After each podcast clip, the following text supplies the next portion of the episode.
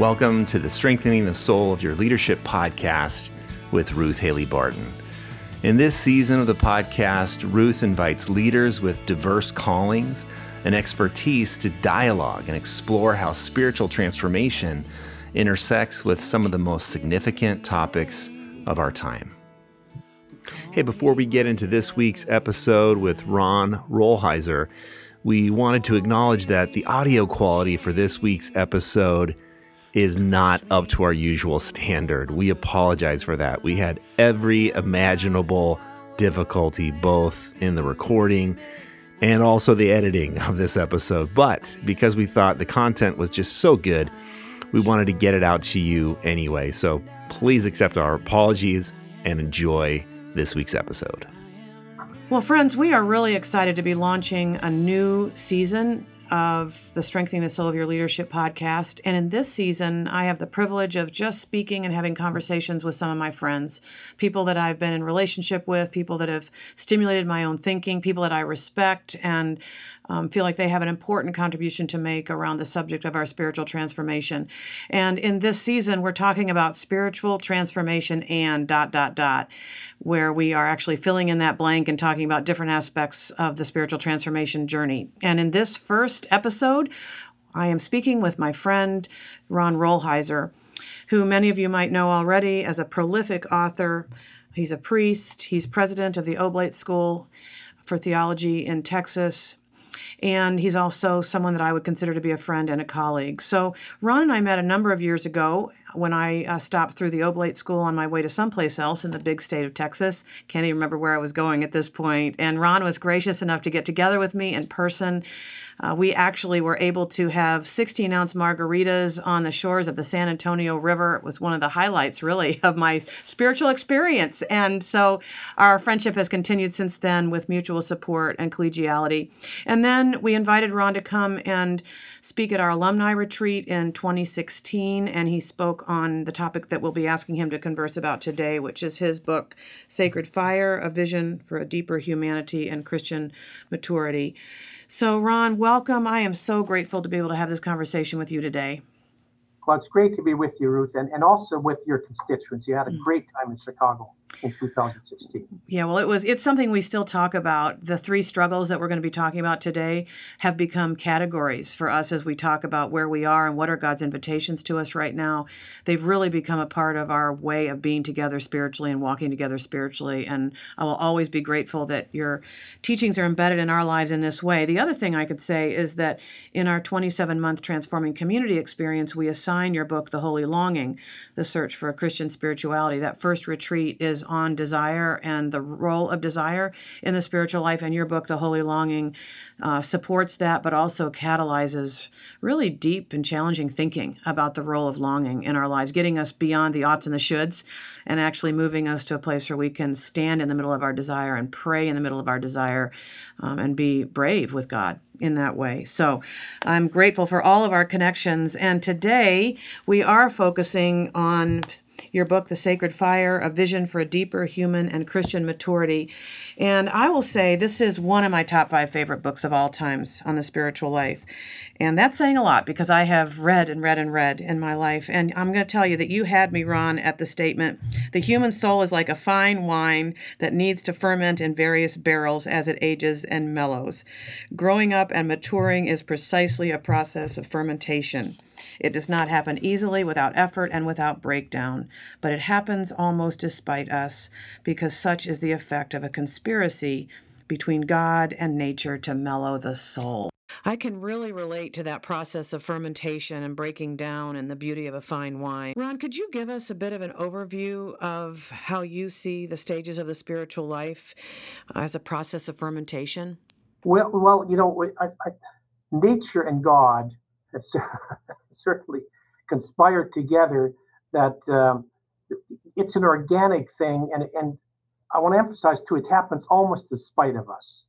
I, I love a line from Kathleen Dowling Singh where she says, uh, "God is going to get us one way or the other. You know, either we're going to do it through prayer or what, or it's simply going to be done through the the process of aging." But let, let me give you kind of an overview of the way I see the spiritual life, which you see laid out in the Holy Longing and then uh, in, in Sacred Fire.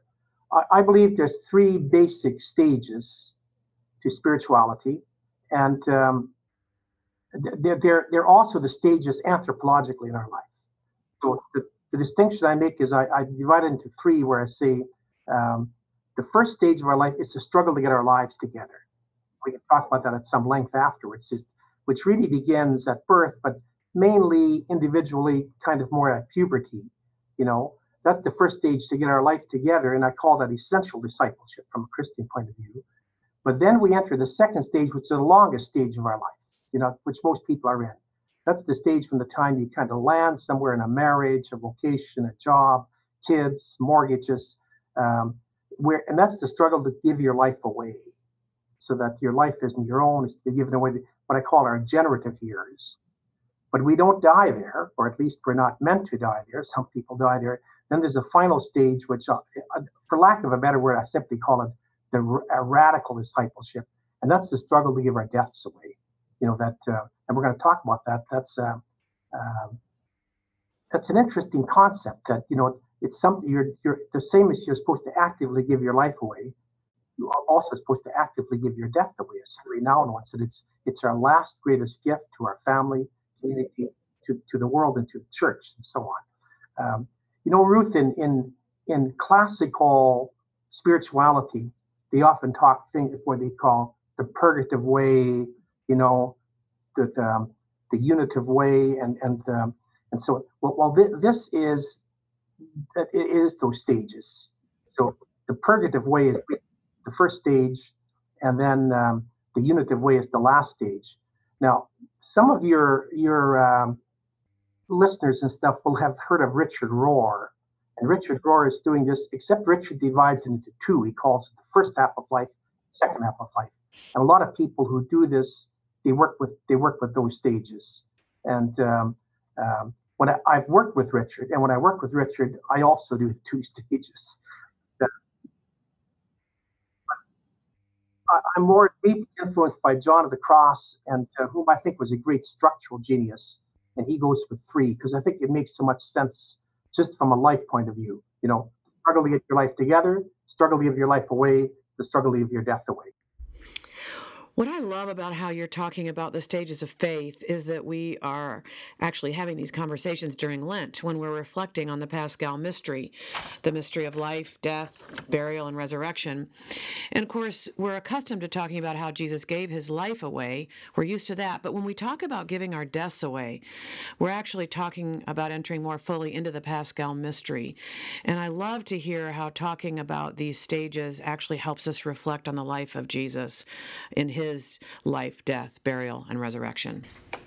Well, we'll, we'll see that really clearly once once we get into the stage of that some depth. We're going to see very clearly. Um, you know, what we're missing in Scripture though is the first stage. You know, they don't have a, a set a part of Scripture where Jesus is struggling in his life together. Introduced him to us at age thirty. So, but what see in Scripture, there's two very clear parts to Christ's life: the struggle that you know what during his active ministry, he's giving his life away. Whereas in his passion death, we're going to see he's giving his death away.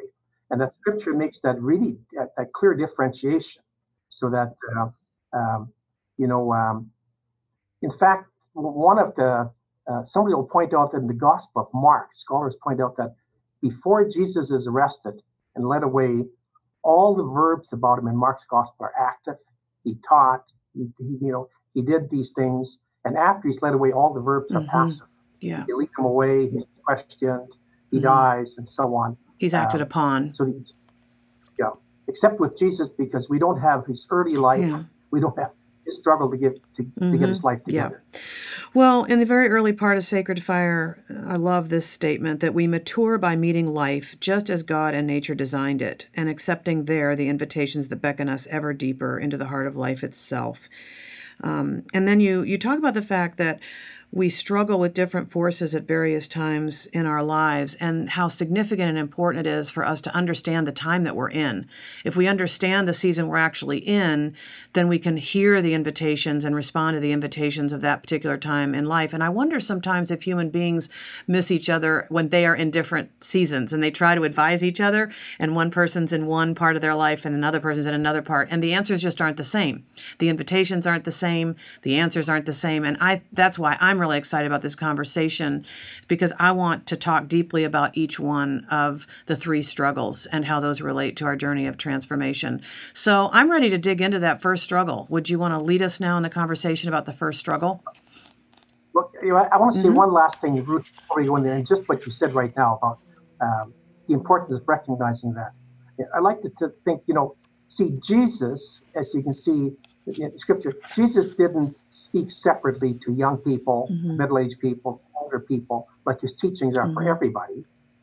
But the difference is we hear it at different mm-hmm. points. Thank you. Yes.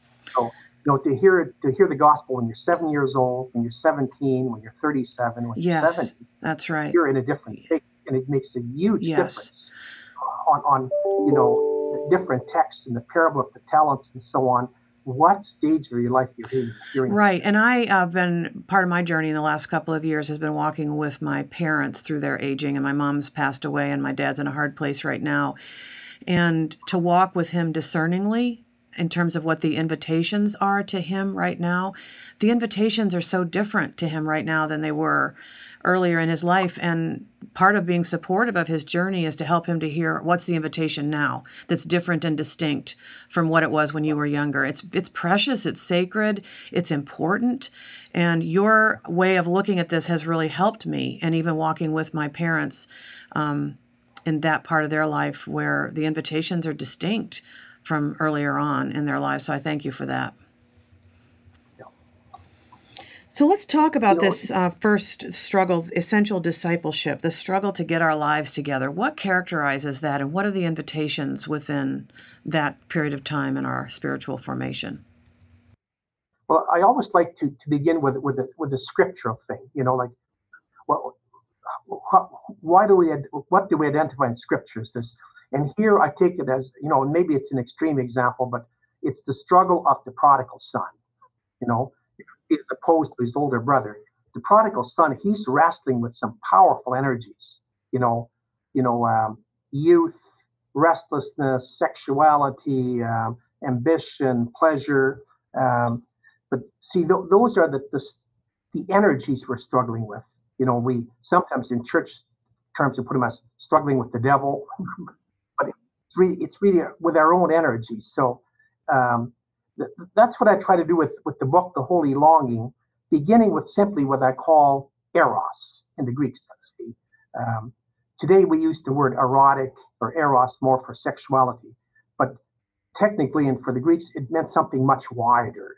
It's just it, it's it's the sheer pulse for life and the drive that you know. It's interesting, Ruth. You see that already in a baby. You know, babies put everything into their mouth and they just climb and they touch and they, everything. They're just driven outward. Um, you see it strongly in little kids and and and um, and just their, their curiosity and their openness to the world, and you see it powerfully in teenagers, where a lot of that energy then will constellate sexually in their lives, and then you know all the ambition and the drives and so on. Um, so it, it's it's an energy. It, it's it's wide, it's sexual, it's restless. Uh, it's an energy to try to find ourselves, what I call um, um, to, to, to become substantial. You know, um, who am I? Um, and our early years, and it's also an energy to, to try to, it drives us towards marriage, it drives us toward looking for a soulmate, drives you toward looking for something to take you home, so on. Um, and as I say in, in, in, in Sacred Fire, it, it, it, really begins is it in an individuated sense at puberty, much more so at birth. So I say that, you know, your early years, you're born in a hospital, they take you home, um, and you're pretty comfortable there until puberty hits. But it's not your home. And then puberty, as I say in the book, um, almost humorously, puberty is designed by God and nature to drive you out of the Mhm. house. Yes. and it does. And then you have to go spend the next five or ten or fifteen years finding your Yeah. own house, Mhm. your own.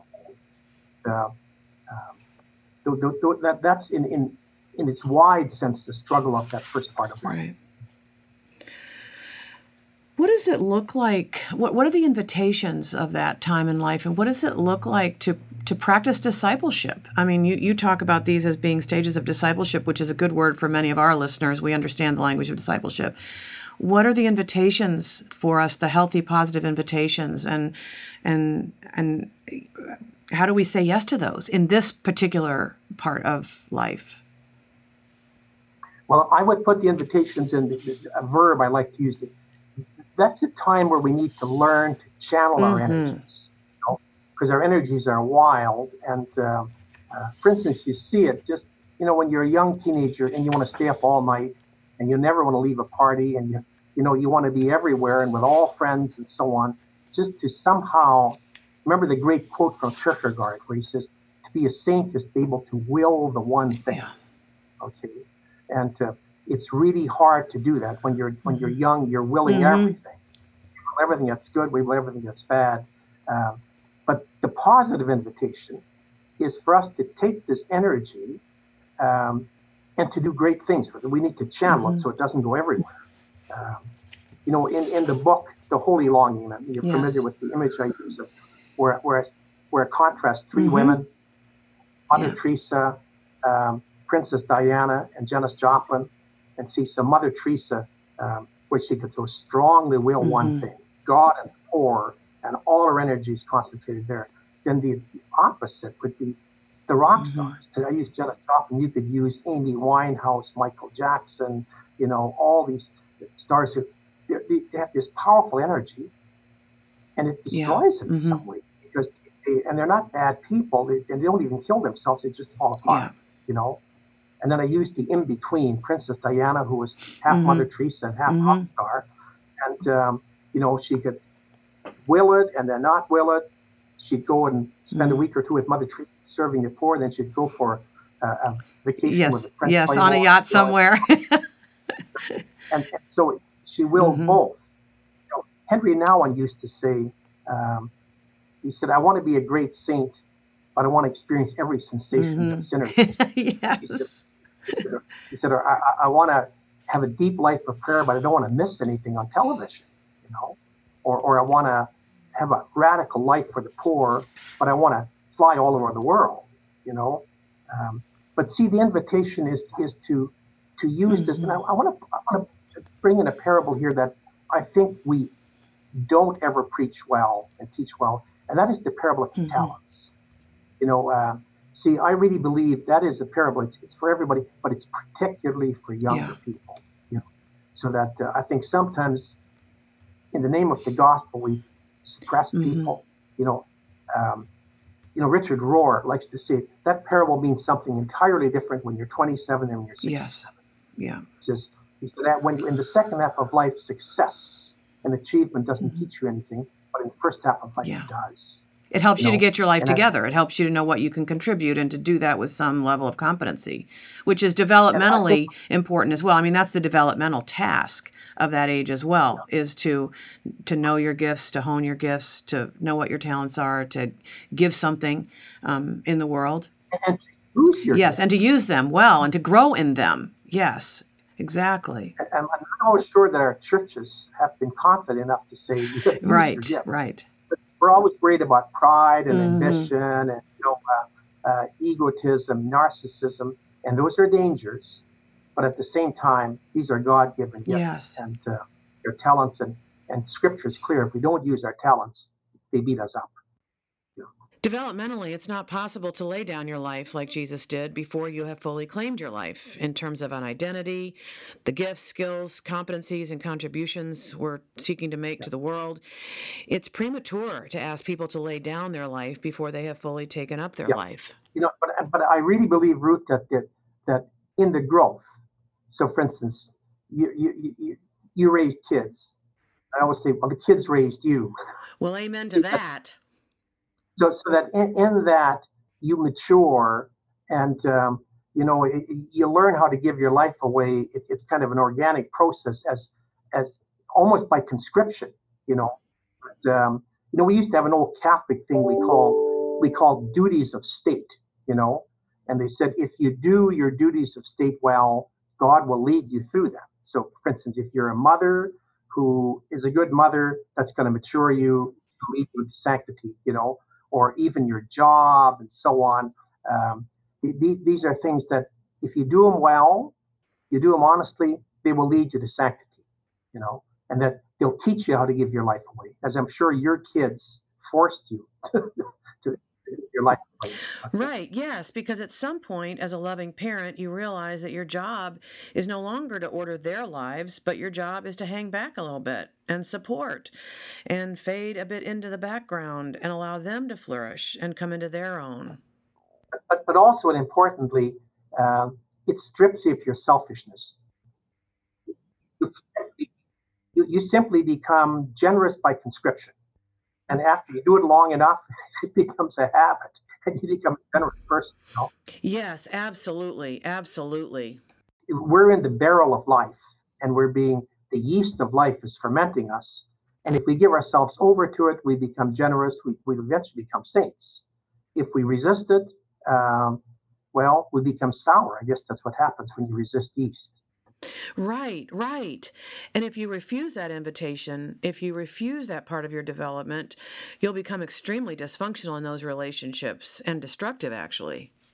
Well, Ruth, you know, I really believe that I'm sure you, from your own experience, you'd see this too that our churches struggle with to give guidance here, and society even struggles more. I, I don't know where I see a healthy sexual ethos in our culture. You know, you don't see it in post-Christians, you don't see it in Marxism, you don't see it in Islam. I don't think you see it in Buddhism.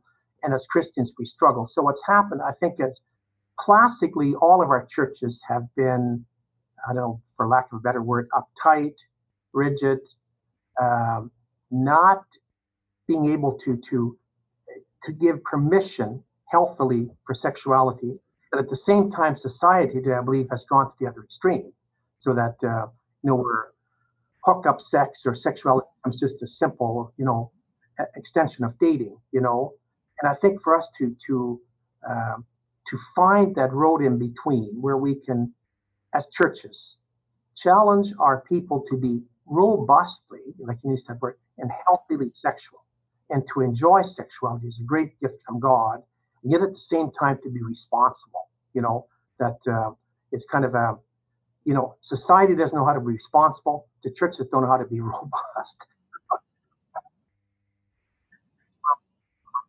um, but but it it I really believe it's one of the most difficult spiritual things that's happening.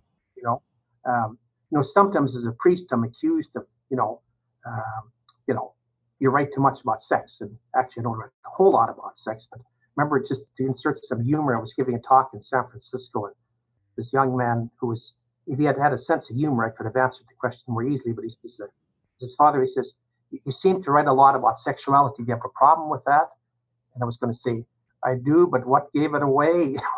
like, like, like, don't we all? No, no, it's it's part of like it's it's instinctual as deep as you're breathing. It colors life, you know. So, and, and I think in the past, the churches have been, uh, have struggled. Let me just, you know, pick on my own church, Roman Catholics, you know, uh, and, and I'm not sure the Protestant churches have been much better, you know.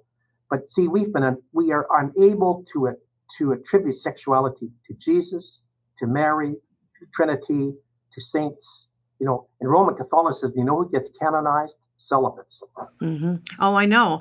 That, that's that sends a powerful message, doesn't it? That the highest form of spirituality is to not be having sex, which that that that I think that creates a, yeah, that, that, a really hard message to to work with. And even if you go right back, you know, um, that you know, in in the three great, you know, monastic religions, so Christianity, Judaism, and Islam, in which we have the same God Okay. But notice our God, Yahweh, Allah, the Father of Jesus, hasn't got a wife. so he he is a celibate. Mm-hmm. So, so he's not just male in our conception. but he's male without a wife, you know. And um, in fact, somebody recently was giving a talk at the school. They said he, he's he's a male celibate and he's angry most of the time.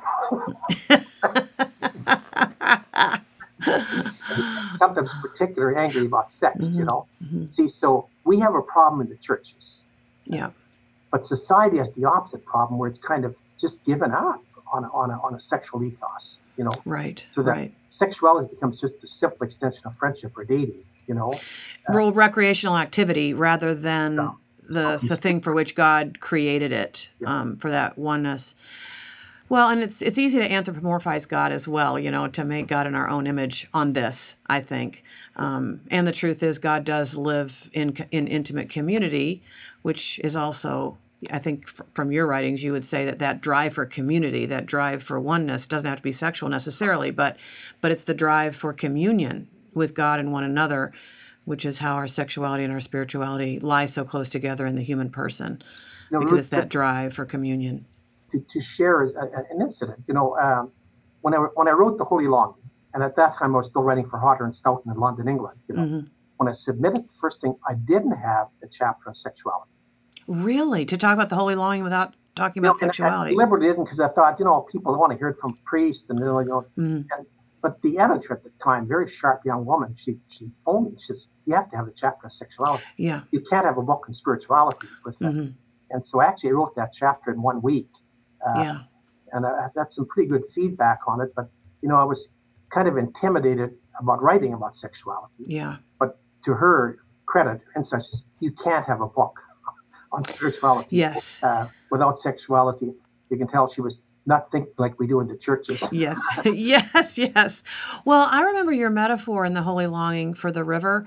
You know, the river that has no banks just dissipates, and you can't even see that there's a river. Yeah. And that if if a river has its banks, then it can actually flow and be robust and have the energy that it's supposed to have. But there has to be some containment. Yeah. And I I think that's the main point around our sexuality is that our culture right now has no containment. There's no containment for the power of sexuality. But then the church on the other side has denigrated it and dismissed it and avoided talking about it. That doesn't help either. That doesn't help us to harness the power in a healthy fashion either. So, um, so anyway, I appreciate that you connect those things in your, you know, in your writings about this first stage of our discipleship. You also talk about restlessness, our insatiability. You talk about loneliness, which I think is one of the things that we saw in Princess Diana so powerfully, is that even as she tried to straddle these two aspects of human life, her loneliness was palpable. You could see it, you know, in her life and in her face. There was this drive for something that she never could find. Um, the struggle for meaning, um, the struggle to figure out what um, how to be moral people in our in our day. Um, there's so many aspects of this struggle to get our lives together. Let me ask you this: What two more questions? What are the temptations that we need to be aware of? What are, what are the temptations we need to be aware of? And then finally, I'd like to conclude our conversation by talking about a, pro- a positive practice or two that helps us to continue to open to God's transforming work, even in this um, phase of our discipleship. Yeah. What are our temptations? You know, um, you only have to watch the news. mm-hmm. Yeah. No, I, I, think our temptations are to um, um, simply take take these energies and, and, and, and live them out for our own comfort, our own pleasure, our own uh, mm. enjoyment, and so on. Not that in say any of that is wrong, but you know, like um, so that um, um, the, the temptation, maybe Ruth, I can put it into one mm-hmm. thing. Temptation is, is, is, to use them selfishly. Yes, yes. As opposed to, um, yeah, I mean, I think the temptation for some is is to never harness them, like you said, mm-hmm. that flows everywhere. But I think for responsible people, where they're not going to let their life, you know, flow away from them, but I think the big temptation is for us to use them selfishly rather than for other people. And um, uh, you know, which leads to your second question: what what are what are my own practices?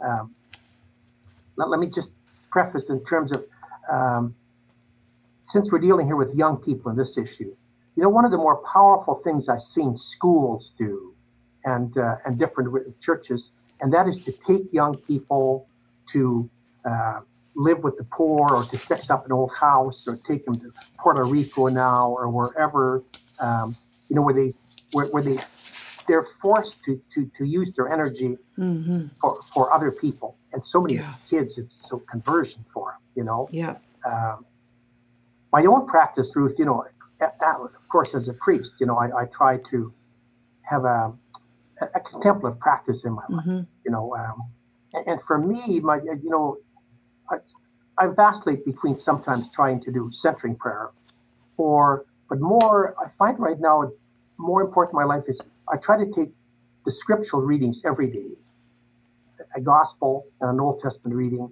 and make them speak to me, you know. Um, and um, you know, um, just to, to, to, that the gospel should focus my eyesight for this day. Mm-hmm. Um, you know, and then on certain days I'll do centering prayer or more of a, you know, kind of a sitting practice. But Yeah. uh, most days, you know, I'm so busy and so on. Um, but I always start the day by looking at the major gospel text, you know, and saying, I want this to focus my attention today. Mm-hmm. Another one that I have found helpful in this this particular stage of discipleship is to be willing to offer my gifts the best way I know how, but to leave the outcomes to God. That um, as opposed to, to getting caught up in them and getting caught up in a success oriented, performance oriented culture, even within the church and even with within spiritual ministries and missions, to yes show up to the best of my ability offering my gifts to the best of their ability but the practice of leaving the outcome to god and sometimes not even needing to know the outcome just doing what is yours to do and then walking away and let letting god be the one that oversees the outcomes and trusting the outcomes to god. I find that to be a, a very purifying thing on the inside of myself as it has to do with with talents and gifts I find it to be a very hard thing. it is hard it's very hard and it's purifying yeah, but, but it's just so purifying everything inside of us wants to succeed. Yes, yes, we want to, you know, stay around for the accolades, right? and we don't want to be frustrated, you know, like if it, just to finishes, that the, the achievement, and so on. It's so deeply ingrained in us, Yes. you know. Um, I want to give you one last spiritual practice I learned from the from the Trappist monks whom I lived with some summers. But when they do their vigils at night, so they get up like at four o'clock. But then, as they, they, they do this in the dark, the oldest monk says very gently, he said, Oh Lord, open my lips." Mhm. And so I always start the day with saying that three times, and especially to open it so that I speak words of praise, words Mhm. of blessing, rather than words of criticism. And I find that, and I keep reminding myself every so often, go to a meeting, Lord, open my lips, hmm so that Yes. so that I, that I speak words of praise, words of blessing, and so on. I found that has really helped. me. Mm, beautiful, beautiful.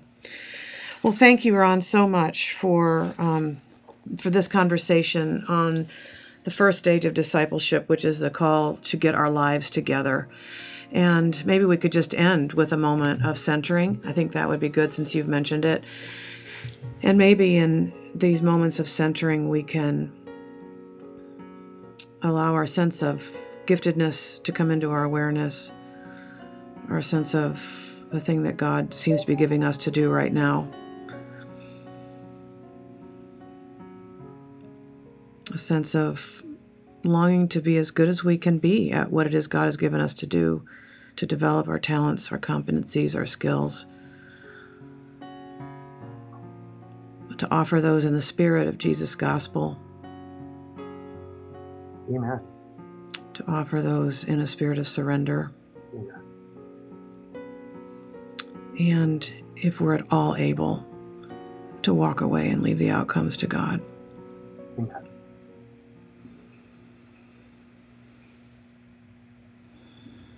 Amen.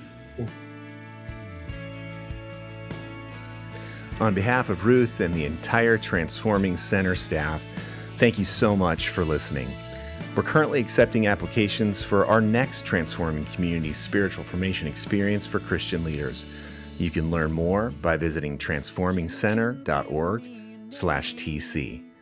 This podcast is a ministry of the Transforming Center and is made possible by the generous support of listeners like you. If you've enjoyed Strengthening the Soul of Your Leadership podcast, please leave us a review and rate us on iTunes or wherever you listen. You can also become a partner of the podcast and get exclusive benefits by visiting transformingcenter.org slash patron.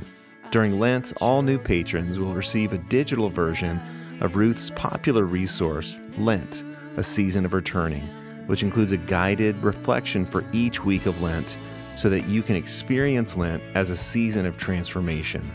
Again, learn more by visiting transformingcenter.org slash patron. Thanks so much for your support and for listening to Strengthening the Soul of Your Leadership.